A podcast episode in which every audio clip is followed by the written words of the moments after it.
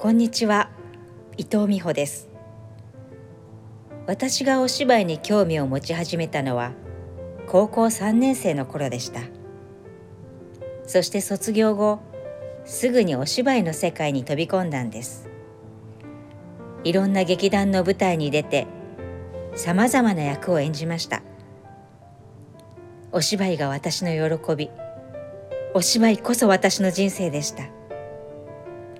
ですが24歳の時まさにこれからという時に怪我をしてしまって私はお芝居の道を諦めました。何も考えず呆然と過ごす毎日。それから1年ほど経ったある日の夜ふとつけたテレビで映画が放送されてたんです。幸せの黄色いハンカチ。ストーリーも素晴らしかったんですが私が魅了されたのはヒロイン倍賞千恵子さんのお芝居です。見終わった後何とも言えない力が情熱が生まれたんです。そして改めて思ったんです。